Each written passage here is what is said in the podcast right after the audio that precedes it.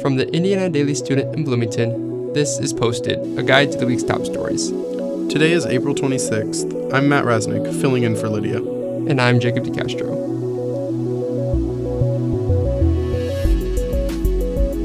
Today, we'll be talking about the rowing team, State Road 37 construction, the IU auditorium season, mumps on campus, and new employee parking pricing.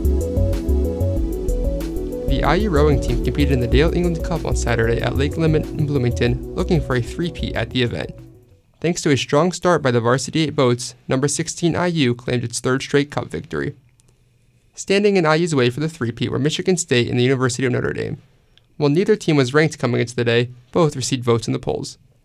The 2019 Dale England Cup started with the first Varsity 8s. IU won by six seconds as Notre Dame came in second and Michigan State in third. The margin of victory increased slightly in the second varsity 8, with the Hoosiers winning by 8 seconds. Michigan State finished second in the 2V8.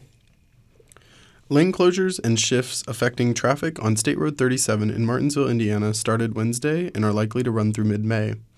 There will be a northbound lane shift and lower speed limit that could start during IU's graduation weekend. The lane shift should not affect traffic in and out of Bloomington for the weekend since all lanes will still be open, said Natalie Garrett, spokesperson for the Indiana Department of Transportation. The speed limit for the construction zone is 45 miles per hour.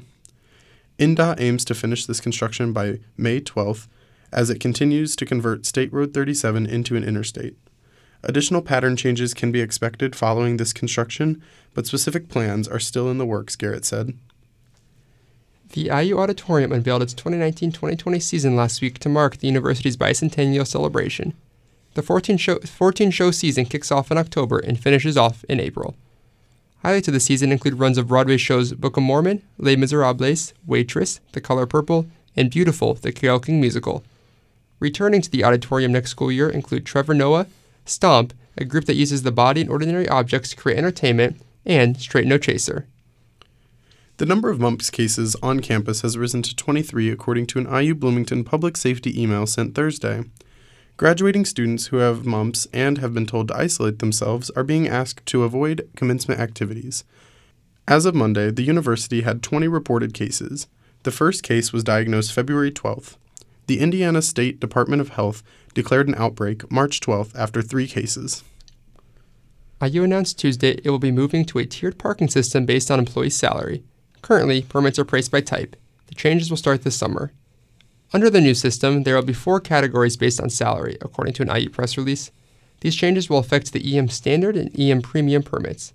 For example, employees making less than $35,000 a year will pay less for their permit than an employee making more than, for example, $100,000 a year. Permits such as the EMV and reserved options won't be affected by this change, according to the press release. Permit renewal costs will be determined off of the employee's salaries at the time of renewal, meaning prices can change from fiscal year to fiscal year. That's it for us on this season of Posted. Follow us throughout the week and the summer at idsnews.com and on Twitter, Facebook, and Instagram at idsnews. This week's stories were reported by Stephen Walker, Kaylin Edquist, Gracie Barra, Alex Hargrave, and Joey Bowling. Our music is by Matthew Waterman. I'm Matt Rasnick. And I'm Jacob DeCastro. Thanks for joining us. We'll see you in August.